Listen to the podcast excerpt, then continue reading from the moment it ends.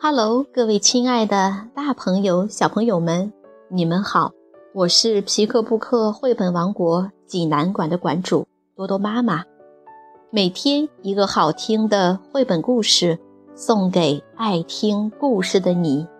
今天我给大家推荐的故事，名字叫做《再见，小兔子》。小朋友们，你们准备好了吗？下面就跟着多多妈妈一起走进皮克布克绘本王国吧。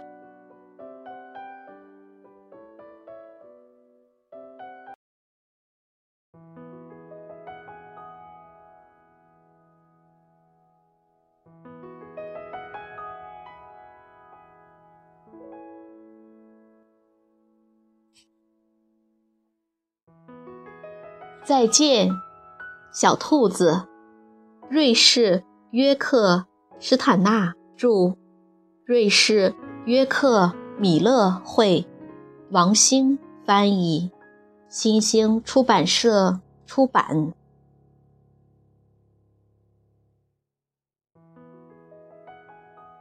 生产巧克力的工厂叫巧克力工厂，生产大炮的工厂叫兵工厂。我们现在要讲一个兔子工厂的故事。那儿没有烟囱，总是安安静静的。在别的工厂摆放机床的地方，兔子工厂里却摆满了一条条饲料传送带，滚动着穿过厂房。传送带后面狭窄的笼子里生活着成百上千只兔子，它们每天除了吃传送带上的饲料外，实在无事可做，所以很快就长得肥肥胖胖的。一旦体重达标，就会被送去屠宰。但是兔子们对此毫不知情，它们也不知道外面是夏天还是冬天，是白天还是黑夜，因为工厂里根本没有窗子，只有柔和的人工灯光。每天兔子工厂门前就会停下一辆大货车，工人们拉开车门，卸下一个个箱子，用传送带运进厂房里。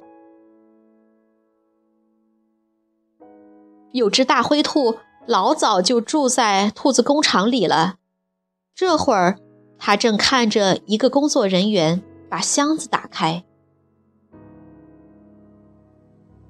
嘿嘿，这是谁呀？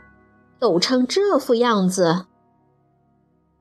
大灰兔冲着一只刚刚被放进笼子的小棕兔说，真有意思，这世上有长耳兔也有短耳兔。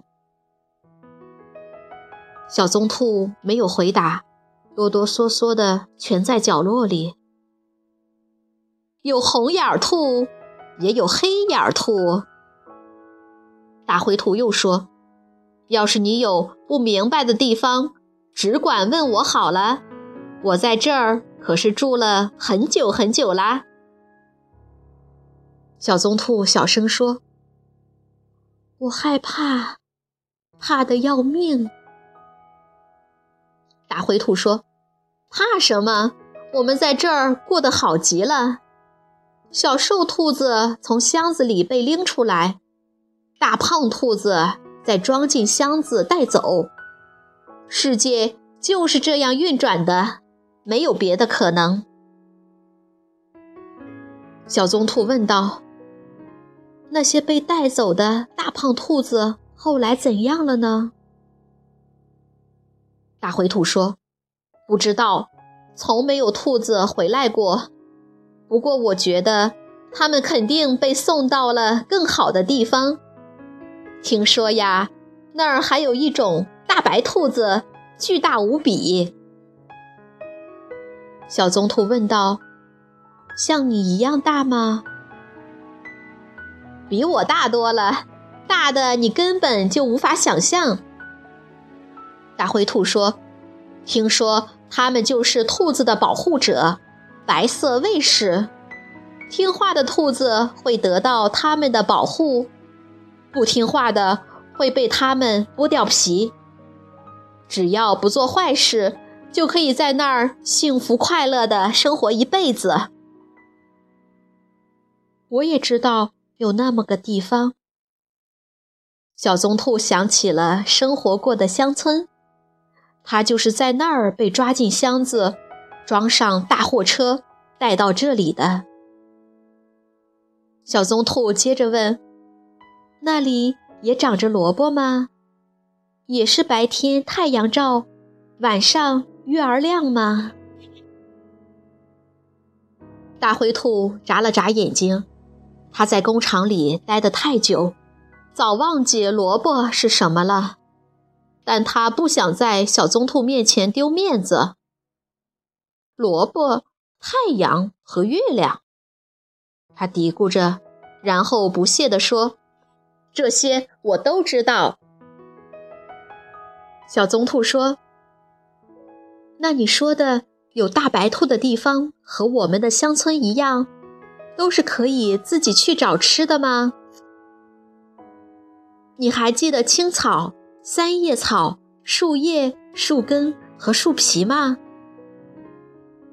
大灰兔撒了个谎，当然记得啦。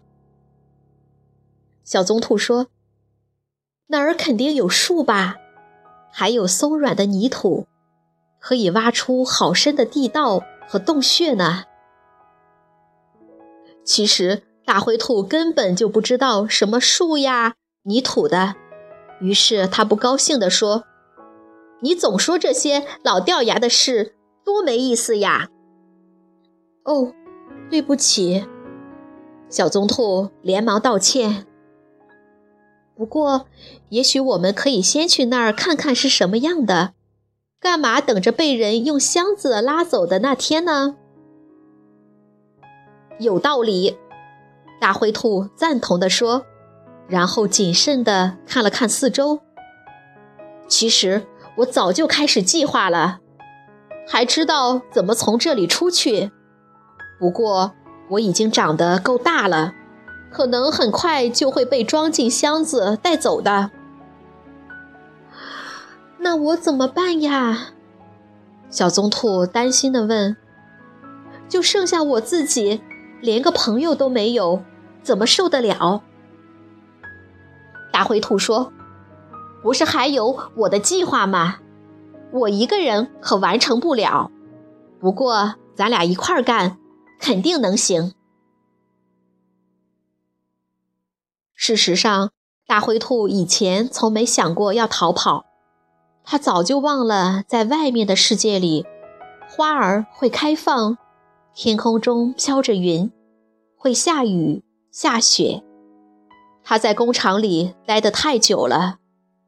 不过大灰兔还是开始勇敢地啃笼壁，小棕兔也跟着啃起来。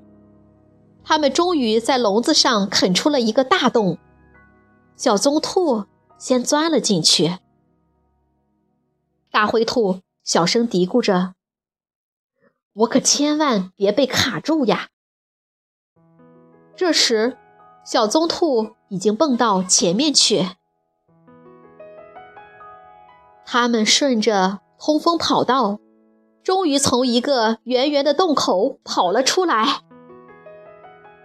大灰兔，我们成功了！小棕兔轻声说，我们自由啦！两只兔子在那儿坐了很久，东闻闻，西嗅嗅。夏夜的天气闷热，蟋蟀一声声地鸣叫着。大灰兔小声说，有股奇怪的味儿。小棕兔猜测着，像是甘草味儿。没错，大灰兔附和着，其实他根本不记得甘草是什么。两只兔子兴奋地穿过一片沾满露水的草地，看到小棕兔竖起耳朵倾听四周的动静，大灰兔也赶紧跟着做。他们一直这样竖着耳朵，来到一条小溪旁。大灰兔惊喜地说：“你看，这儿和家里一样，吃的东西都放在传送带上送到我们眼前。”小棕兔说：“这可不是什么传送带，是一条流着水的小溪。”大灰兔说：“可它在流动，还会沙沙地响。”小棕兔说：“水也会流动的呀。”大灰兔也是说：“那当然了，这谁都知道。现在的问题是，我们怎么到对面去？”他们沿着小溪一蹦一跳地往前走，小棕兔时不时停下来吃几口草。每当这时，大灰兔就立起身子，向四周张望。大灰兔说：“前面又有一条小溪，不过比刚才的宽多了，而且不会动。”小棕兔说：“那可不是小溪，是公路，我最怕公路了。”大灰兔不明白公路有什么好怕的，就说：“那我走在前面。”于是大灰兔在前，小棕兔在后，他们很快就跳了过去。公路另一边是松软的沙地，这时周围飘来一阵沙沙声，这声音与小溪发出的声音不一样，干涩而尖锐，这是风儿吹过芦苇丛时发出的声响。我累死了，一直跟在大灰兔后面的小棕兔说：“我们休息一会儿好不好？”大灰兔的爪子其实也疼得要命，它向四周看了看说：“我还可以走很远呢，但稍微休息一下也可以。”两只兔子在干燥的草丛里躺下来，很快就睡着了。它们真是累坏了。小棕兔太小，大灰兔又在兔子工厂里待得太久，都快忘了该怎么行走、跳跃了。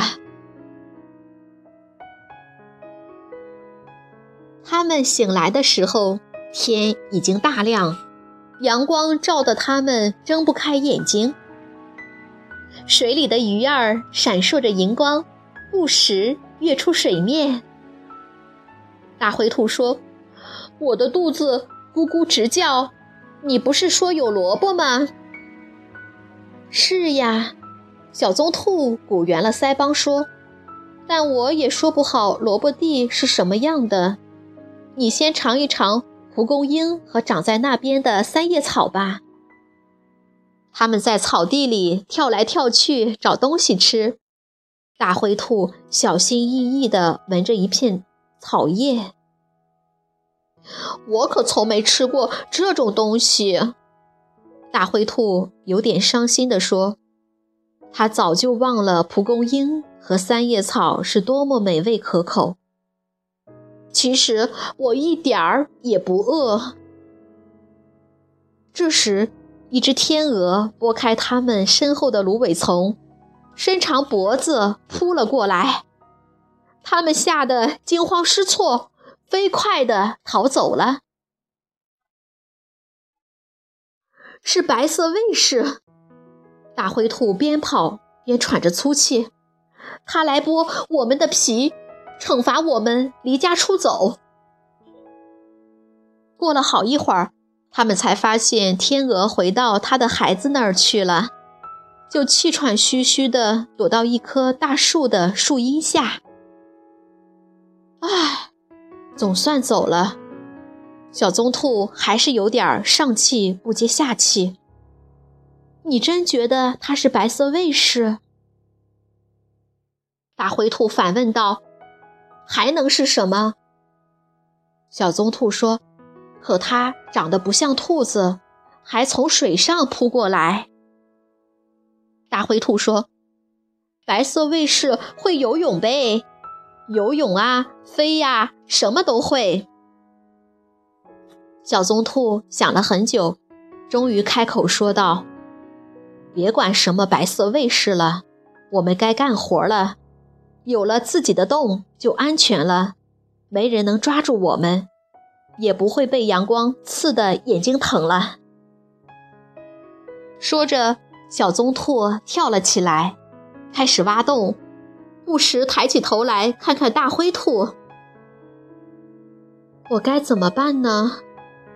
小棕兔想到，大灰兔总是愁眉苦脸的，看来这个世界跟他想象中完全不一样。小棕兔喊道：“快来呀，大灰兔，快来帮忙，你的力气肯定比我大。”可是大灰兔不敢走出树荫。“我头疼。”他抱怨道。“被白色卫士追着跑，没东西吃，我也不会挖洞，我想回家，哪儿都没家里好。”小棕兔说：“我可不喜欢那个地方，那些大胖兔子被运到哪儿去，到底怎么样了，我们还没搞清楚呢。不过他们肯定没在这儿，也许去了另一个地方吧。”大灰兔又往树荫里缩了缩，浑身一阵一阵的抖。小棕兔惊讶地看着他的朋友：“你怎么不说话了，大灰兔？你怎么了？”大灰兔还是没有回答。小棕兔知道事情不可挽回了，就坚定地说：“大灰兔，如果你想回去，那我陪你，我知道回去的路，我挖的洞也跑不了。”大灰兔还是趴在那里一动不动，但慢慢的不再发抖了。“你真的会陪我回去吗？”他终于说话了，不过还是低着头。小棕兔说：“当然了，我们是好朋友呀。”大灰兔说：“我永远不会忘记你，只要我活着，就会记得你的。”小棕兔钻回他挖了一半的洞里看了看，就和大灰兔一起上路了。正午的阳光透过树荫洒下来，没有风，芦苇纹丝不动。一切都笼罩在6月的酷暑中。水塘边站着一个钓鱼的男人，一条大狗趴在他身旁沉睡，腿不时地抽动一下。男人一眼发现了这两只兔子，他轻轻吹了一下口哨：“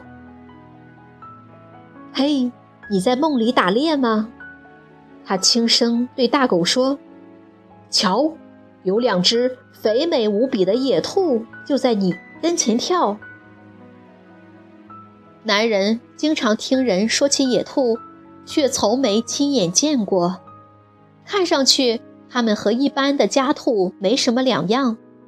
他想到，不过区别就是家兔不会到处乱跑，而且有主人。他小心翼翼地把鱼竿放在地上，弯下腰等待时机。小棕兔根本没有注意到这个男人，差点被抓住。他用尽全身的力气一跳，才从男人手里挣脱出来。大狗低声叫着站起来，追了上去。两只兔子没命地逃。他们根本来不及想想该躲在哪儿，只是沿着昨天来时的路拼命跑。大狗一直追到那条公路旁才停了下来，汪汪地吼叫着，浑身的毛都立了起来，但是他不敢穿过公路，直到跑回了那条小溪边，两只兔子才一头倒在高高的草丛中，一动不动，直到天黑下来。大灰兔先开口说话了：“小棕兔，”他轻声问，“你还活着吗？”小棕兔回答：“我想，我还活着。”大灰兔接着说：“马上就到家了，那儿什么都有，我们一起离家出走，现在又一起回来了。”小棕兔难过地摇了摇头：“大灰兔，你知道，我不能和你一起回去。”大灰兔说：“只要你愿意，就能回去呀，你不害怕白色卫士吗？”小棕兔回答：“当然害怕了，我怕公路，还怕那些要抓我的人和狗。”大灰兔说：“你真勇敢，你对外面世界的了解比我多多了，我全都忘了。”小棕兔说：“前面到了吧，我看见工厂的灯光了，我陪你过去，就在那儿告别吧。”他们沉默不语，沿着灌木篱笆，向亮着柔和的人工灯光的房子走去。他们越往前走，越觉得四周看起来陌生。小棕兔轻声说：“这不是我们的工厂。”大灰兔说着：“可是看上去很像。”浑身颤抖起来，也许是养更大的动物的工厂，很有可能。小棕兔说：“你别着急，我们肯定能找回去。”最后他们果然找到了。月亮升起之前，他们从铁丝网下钻了过去，空气里散发着干草的味道，蟋蟀一声声地鸣叫着。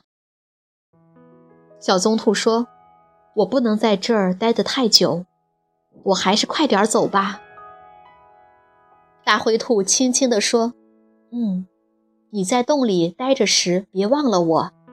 哎，没有你，我该怎么办呢？”小棕兔安慰道：“你会找到新朋友的，我肯定。”可找不到像你这样的朋友了。大灰兔的话还没说完，小棕兔已经跑回铁丝网边上了。他没有听到大灰兔说什么。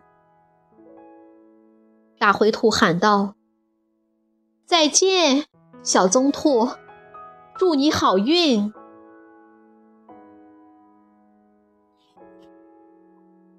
小朋友们，这个故事好听吗？在兔子工厂里，兔子们像流水线上的机器零件一样被饲养着。一只大灰兔和一只小棕兔在笼子里相遇了。大灰兔已经习惯了兔子工厂的生活，早已遗忘了外面的世界。而刚刚被抓进来的小棕兔却念念不忘阳光和溪水。两只兔子终于逃出了兔子工厂，面对这次新的冒险，他们做出了不同的选择。画家约克·米勒笔下的大自然令人神往，无论是月光笼罩下的朦胧夜色，还是清晰明丽的乡村风景，都带给人勃勃生机的感觉，与兔子工厂里的冰冷和机械形成鲜明的对比。本书借用一个隐喻的形式，引导人们去思考生活的惯性与出发的梦想。如果你想看故事的图画书版，欢迎到皮克布克绘本王国济南馆来借阅，同时还有其他4000余册绘本等着小朋友。好了，今天的故事就到这儿了，我们明天再见。